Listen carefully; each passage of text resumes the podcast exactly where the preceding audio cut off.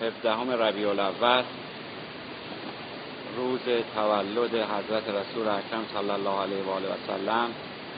و امام جعفر صادق علیه السلام است. اصولا در تولد و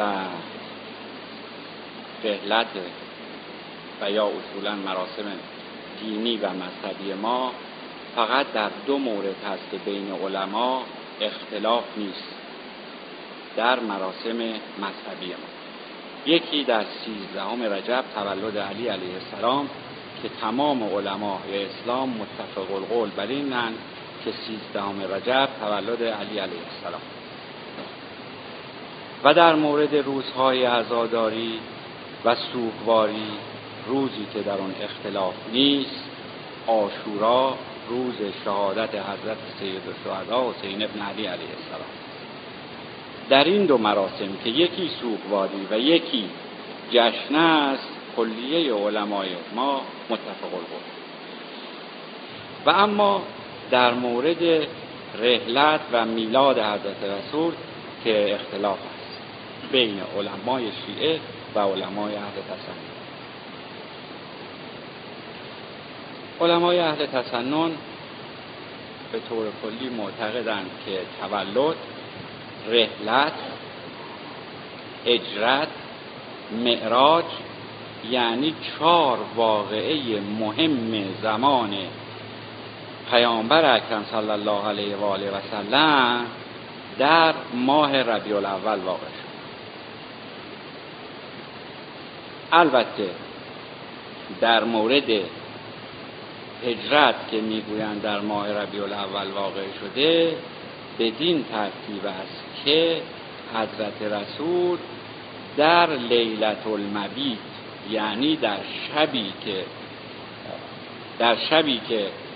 حضرت مکه رو ترک فرمودند به سوی مدینه منوره شروع هجرت بوده و در دوازدهم ربیع الاول به مدینه منوره رسیدند که خاتمه هجرت میشه. یعنی حدود چهارده روز طول کشیده و به این دلیل که در دوازدهم تمام شده هجرت رو هم جزء ماه ربیع الاول. علمای دیگر اهل شیعه همانند کلینی و شیخ توسی نیز بر این اعتقادند و اما در مورد علمای متأخر شیعه مثل فیض کاشانی و اختاب سلسله خودمون هست آقای سلطان علی شاه هست آقای نور علی شاه هست آقای سال علی شاه و هست آقای رضا علی شاه اهل الله مقام شریف. اونها معتقد بر این بودن یعنی رحلت رو در دوازدهم ربیع الاول بیشتر به صحت می‌دونستند و نزدیکتر می‌دونستند و دستور میفرمودند که در دوازدهم ربیع الاول اقامه عذا و سوگواری به منظور و به یاد رحلت رسول اکرم صلی الله علیه و آله و اگر ما 28 ماه سفر رو که بیشتر در ممالک اسلامی و در ایران رحلت حضرت رسول اعلام می‌کنند و تعطیل است و اقامه عزا می‌کنند. اگر فرض رو بر این بگذاریم که در یک چنین روزی حضرت به علت کسالت و شدت ضعف و عدم امکان بیرون آمدن از منزل و اقامه جماعت در مسجد در منزل بستری بودند و مسلمین موفق به زیارت اون بزرگوار نمی شدند و این دوره نقاهت و کسالت تا دوازدهم ربیع الاول طول کشیده. این مدت هم که مسلمین از زیارتشون محروم بودند طبعا می‌توان به نام رحلت نامید چون کسی موفق به زیارت اون بزرگوار نشد. و همه ساله بزرگان سلسله ما همونطور که عرض کردم مقید به این بودن که در روز دوازده ربیع الاول اقامه عذا بشه و به یاد رحلت حضرت رسول اکرم عزاداری و روزخانی بشه ولی عزاداری و روزخانی و سوگواری ماه ربیع دوازدهم ماه ربیع الاول از طرف بزرگان ما منسوخ کننده 28 ماه سفر نیست. بدین معنی که ماه سفر نیست اقامه جماع اقامه عزا می‌شد. و اما در مورد زندگی رسول اکرم صلی الله علیه و آله و سلم نام پدر بزرگوارش عبدالله فرزند عبدالمطلب. عبدالمطلب نظر می‌کنه. با خدای خودش عهد و پیمانی میبنده که خدایا اگر ده فرزند ذکور سالم به من عنایت بفرمایی من نظر می‌کنم که یکی از اونها رو در راه تو قربانی کنم و بدهم. و خداوند قبول نظر او رو میفرمایند و به او ده فرزند ذکور سالم عنایت میفرمایند که یکی از اونها عبدالله. روزی پدر ده فرزند رو احضار می‌کنه و در حضور پدر فرزندان نشسته بودند و نظر خودشون رو نظر خودش رو پدر به اونها ابلاغ می‌کنه و میفرماید که من با خدای خودم چنین عهدی بستم که هرگاه به من ده ده فرزند ذکور سالم عنایت فرمود یکی از اونها رو قربانی کنم و آیا شما در مقابل نظری که من با خدای خودم و عهد و پیمانی که بستم آماده هستید و آماده کشته شدن در راه نظر پدر هستید یا نه؟ فرزندان با آغوش باز پیشنهاد پدر رو میپذیرند و استقبال می‌کنند و آمادگی خودشون رو به پدر اعلام پدر تصمیم می‌گیره که برای انتخاب قربانی قرعه بکشه. بدین معنی که نام ده فرزند خودش رو می نویسه و در ظرفی یا در جایی می‌گذاره و قرعه می‌کشه که قرعه به نام هر کس که در آمد اون رو قربانی قرعه رو که بیرون میاره به نام عبدالله در عبدالله از محبوبیت خاصی در خانواده و در قریش برخوردار بود. یعنی قریش او رو دوست داشتن به شدت تمام علاقه میورزیدن بهش و عشق میورزیدن و او رو دوست داشتن و آمدن خدمت پدر عبدالمطلب و عرض کردند که کشتن چنین جوان زیبایی حیف است و شما بیا برای اینکه نظر خودت رو ادا کرده باشی. در نحوه انجام اون تجدید نظر کن. ایشون فرمودن به چه طریق؟ بزرگان قریش عرض می‌کنن که شما بیاید دو قرعه بگذارید. یک قرعه نام عبدالله و قرعه دیگر نام ده شطور و قرعه بکشید. اگر که به نام ده شطور آمد که مسئله حله. ولی اگر به نام عبدالله آمد ایشون می‌تونن تا ده بار این کارو بکنن یعنی تا ده بار مکررن این کارو بکنن و به تعداد هر بار که عبدالله آمد ده شطور رو اضافه به تعداد قبلی. حضرت این کار کردن تا بار دهم هر ده بار نام عبدالله نتیجتا حضرت تا این لحظه ای که قره کشی کردن موظف به کشتن صد شطور شد. بار یازدهم که قره کشیدن نام شطور آمد یعنی کشتن عبدالله در بار یازدهم متوقف شد و عبدالله بدین ترتیب شانس ادامه زندگی رو پیدا کرد و عبدالمطلب نیز به نظر خودش وفا کرد و مجبور به کشتن صد شطور شد. ولی از اونجایی که از نظر مالی استطاعت نداشت که صد شطور رو قربانی کنه و امکانات مالی نداشت سران قریش برای اینکه به او کمکی کرده باشند تصمیم گرفتند که از نظر مالی او رو یاری کنند و یا مبلغ شطورها رو و یا خود شطورها رو به او هدیه کنند در حدی که نداره و تعداد رو به صد برسونند و او بتواند نظر خودش رو ادا کنه و همین کار رو کردن و او نظر خودش رو ادا تا اینکه عبدالله با آمنه ازدواج می‌کنه و زمانی که آمنه مادر رسول اکرم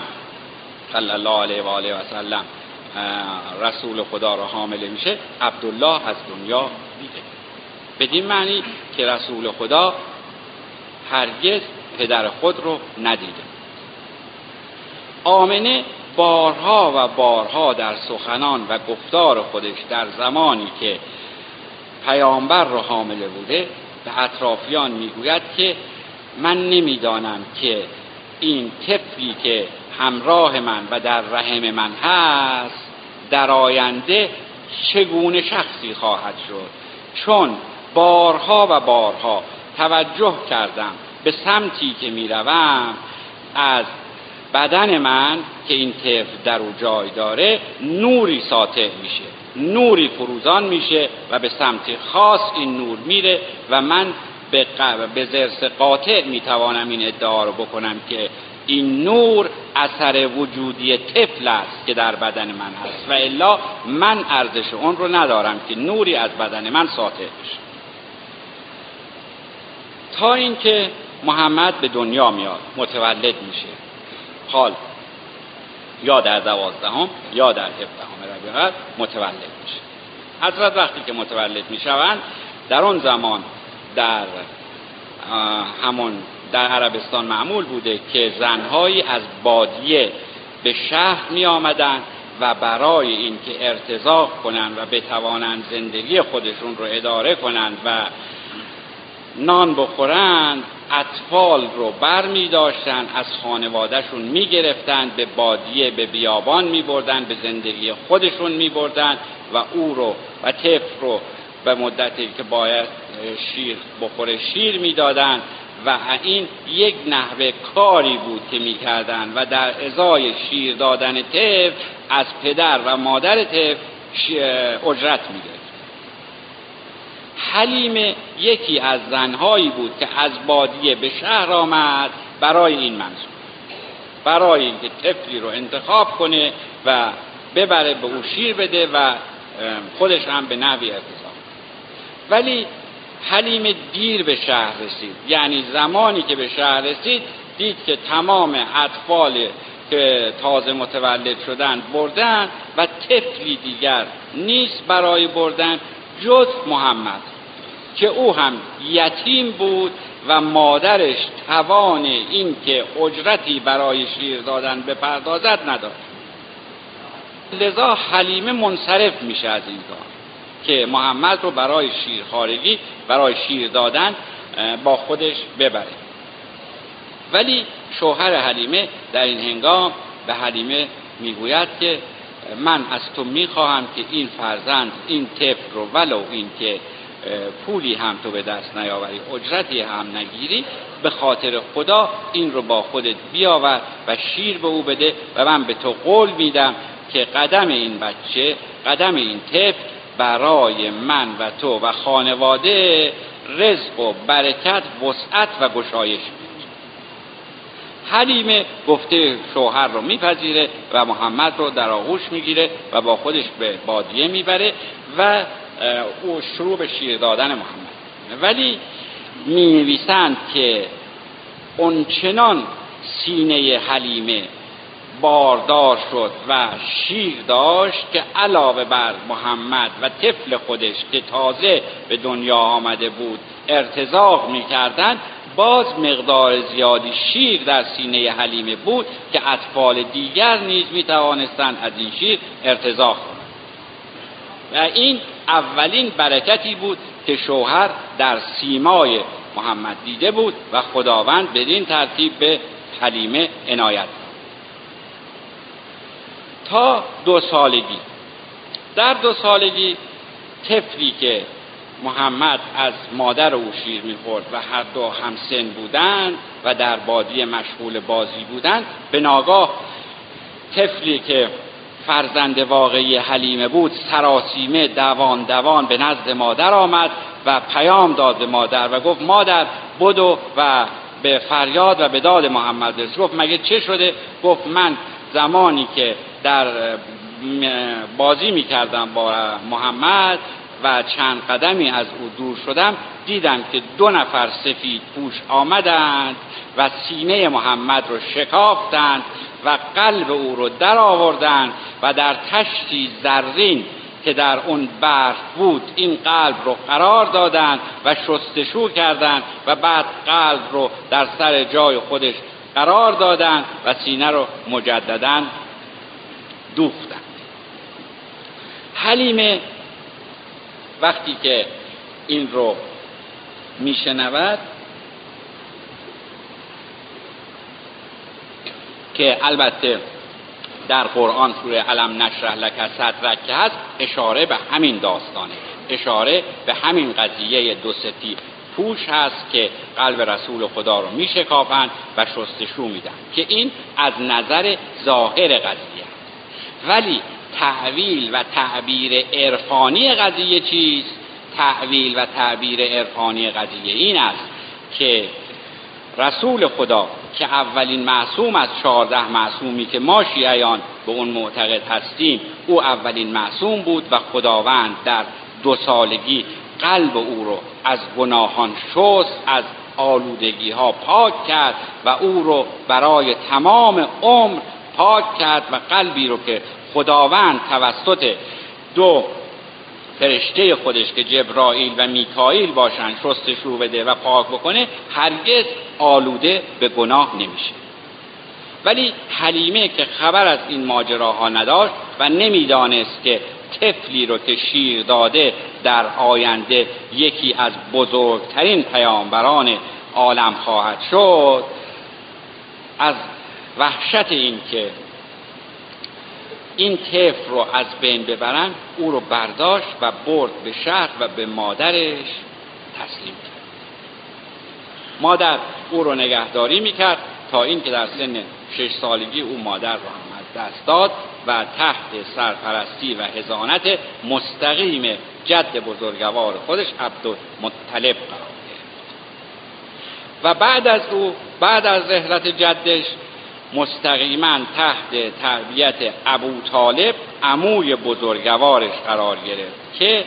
به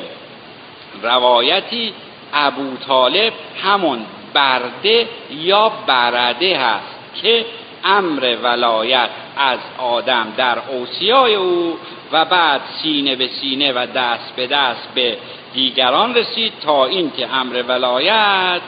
از عموی بزرگوارش ابو طالب به محمد ولی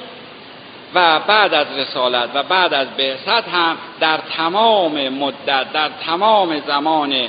رسالت در تمام زمان, زمان حیاتش حیات ابو طالب شانه به شانه حضرت می‌رفت و یکی از یاران صمیمی حضرت یکی از کسانی بود که جان و مال به خاطر برادرزاده و دین اسلام در کف نهاده بود و دوش به دوش او پیش می‌رفت.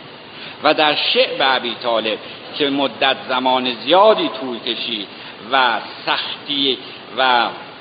ناراحتی و گرسنگی و تشنگی زیادی به اطرافیان رسول خدا رسید ابو طالب تمام مدت رو در شعب تحمل کرد و رسول خدا رو تنها نگذاشت و همچنین خدیجه همسر پیامبر. ولی متاسفانه بعد از اینکه به قول امروز محاصره اقتصادی تمام شد و رسول خدا از شعب ابی طالب بیرون آمدن ابو طالب و خدیجه متاسفانه نتوانستند تحمل رنج این مدتی رو که در شعب قرار اقامت داشتن بکنن و طبیعتا جان خودشون رو از دست دادند و پیامبر باستن پیامبر پس از آن که مادر خودش رو از دست داد آمنه و تحت سرپرستی هموی بزرگوار خودش قرار گرفت در دوازده سالگی با کاروانی اولین سفر تجارتی خودش رو به شام شروع کرد. در اونجا با بهیرای راهب ملاقات. بهیرای راهب یکی از مسیحیانی بوده که معتقد بر این بوده که حضرت مسیح علیه السلام بعده فرمودند که پیامبری خواهد آمد به نام پیامبری خواهد آمد که او پیامبر آخر و خواهد بود و خوشا به سعادت کسانی که افتخار این رو داشته باشند که زمان او رو درک کنند و در مقابل او زانو بزنند و در کنار او باشند در جنگ ها و دستورات او رو اجرا کنند. و ای کاش این رو عیسی علیه السلام میفرماید که ای کاش من هم حیات می داشتم و افتخار این رو می داشتم که کف و یا نعلین او رو جلوی پای او جفت بهیرای راهب به دلیل فرمایشات عیسی علیه السلام به دنبال یک چنین شخصی می جستجو می کرد که این شخص کیست چیست و چگونه خواهد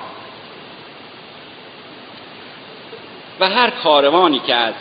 شام از مصر هر کاروانی که می‌رسید به شام بهیرا جستجو می‌کرد که شاید کسی رو بیابه که نشانه هایی رو که او در اثر ریاضاتی که کشیده و کشف و شهودی که کرده به دست بیاره و بتواند در اثر این ملاقات او رو بشناسه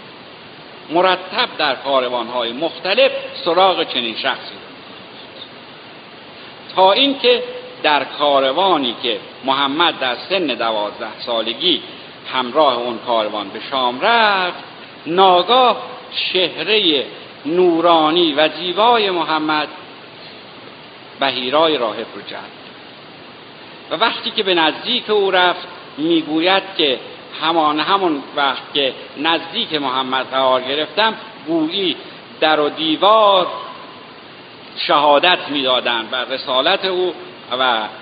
سخن می‌گفتند و می‌گفتند السلام علیک یا رسول الله. سنگ در و دیوار همه شهادت به این می‌دادند که این رسول خداست و با زبان خودشون می‌گفتند السلام علیک یا رسول الله.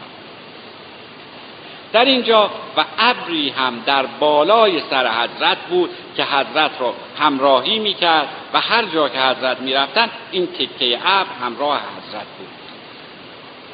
بهیرای راهب وقتی که این ابر رو می‌بینه و با گوش جان, گوش جان خودش این رو میشنود که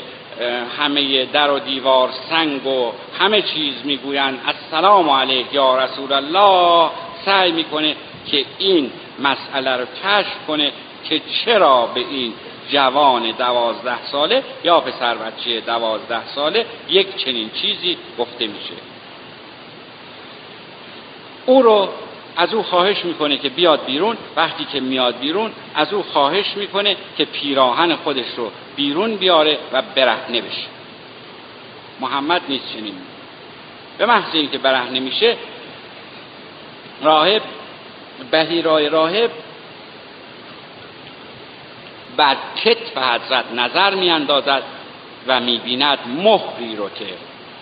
باز عیسی علیه السلام فرموده بوده که مهر نبود در پشت پیامبری که من وعده آمدن او رو دادم یک چنین مهری خواهد بود. بهیرا به محض اینکه نگاه بر پشت رسول خدا می‌کنه مهری رو که عیسی وعده داده بوده زیارت می‌کنه. به محض اینکه زیارت می‌کنه میبوسه مهر رو و به پای حضرت میفته و میگه تو همان پیامبری هستی که عیسی علیه السلام وعده فرموده و ای کاش خداوند به من عمری می‌داد که در رکابتون و همون وقت عموی بزرگوارش ابو طالب رو در گوشه می‌خواهد و با او صحبت می‌کند و آینده طفل رو به او می‌گوید. و به او می‌گوید که طفل در آینده چه مقامی دارا خواهد بود و به همین دلیل این رو از اجنبی و مخصوصا از کلیمیان مخفی بدارد اونگاه ابو طالب متوجه می شود که زمانی که پیامبر متولد شد یعنی در سال 570 میلادی سه واقعه مهم چرا اتفاق افتاد؟ یکی این که آتشکده پارس که متجاوز از یک متجاوز از ده قرن یعنی هزار سال آتش اون خاموش نشده بود به محض تولد محمد آتشش خاموش کنگره قصر پادشاهان ساسانی در ایران به محض تولد محمد چارده کنگره او میشکنه و سرازیر میشه.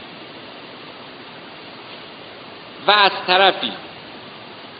پادشاه پادشاه حبشه که قصد تخریب خانه خدا رو داشته نام پادشاه ابرهه بوده قصد تخریب خانه خدا رو داشته با تعداد زیادی فیل به اونجا حمله می‌کنه. به خانه خدا حمله می‌کنه و ولی خوشبختانه موفق به این عمل جنایتکارانه و شنی خودش نمیشه و با شکستی مفتزهانه برمیگرد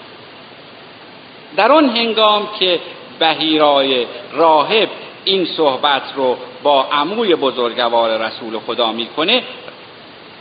او متوجه میشه که در زمان تولد چرا این سه واقعه اتفاق بعد در سن 25 سالگی اولین کاروان رو خدیجه به او می سپارد و او برای اولین بار محمد امین کاروان رو شخصا سرپرستی می‌کنه و به شام می‌بره و با سودی کلان برمیگرده. و وقتی که برمیگرده و حساب و کتاب و همه چیز رو تحویل صاحب کاروان و صاحب کالا کالای تجارتی که خدیجه بوده می‌دهد در آنجا خدیجه که قبلا هم دو شوهر کرده بوده و از اون شوهرها دو فرزند داشته به نام هند که البته هند در عربی هم نام زن گذاشته می شود و هم نام مرد که می‌گویند هند که پسر بوده و پسر خدیجه بوده این افتخار رو داشته که از یاران و صحابه علی علیه السلام. و در یکی از جنگ ها که در رکاب علی بوده به مقام رفیع شهادت در پایان سفری که حضرت کاروان خدیجه را به شام می‌برند در مراجعت که حساب رو به او می‌دهند خدیجه پیشنهاد ازدواج به رسول خدا و ایشون این پیشنهاد رو میپذیرند و قبول می‌کنند. پیشنهاد رو قبول می‌کنند و خدیجه به عقد و نکاح حضرت در وقتی که به عقد و نکاح در میاد روزی متوجه می‌شوند که خانه خدا در اثر سیل و برف و باران و غذایای جبی که تعداد اونها زیاد بوده و سالیان درازی گذشته بوده خانه کعبه در شرف تخریبه و احتیاج به ترمیم و تعمیر کامل.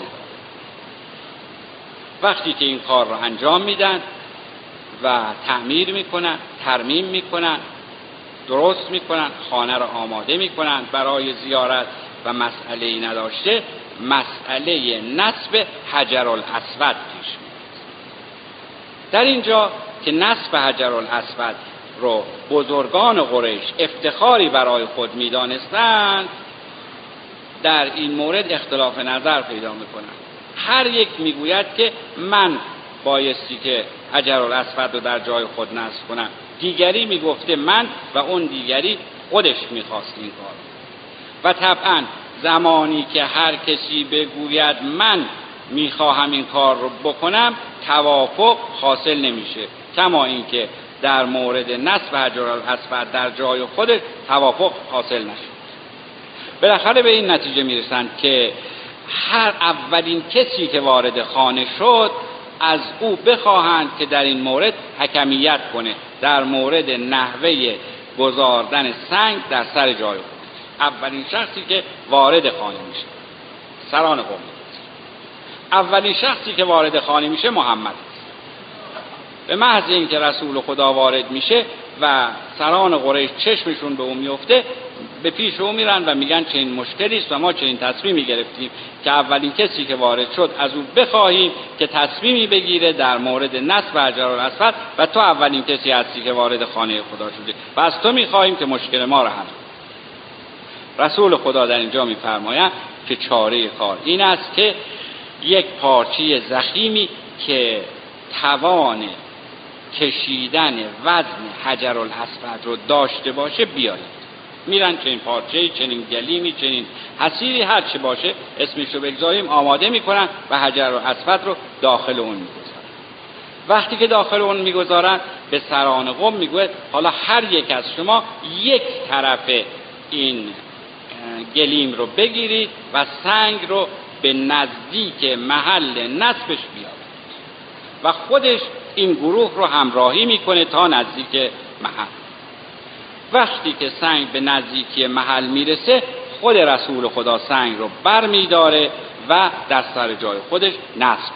یعنی حجر الاسود رو محمد صلی الله علیه و آله و سلم در جای خودش نصب می‌کنه و به این ترتیب اختلاف موجود فیما بین رفت میشه. تا اینکه حضرت به سن 35 سالگی می‌رسه. در سن 35 سالگی حضرت بیشتر به انزوا خلوت و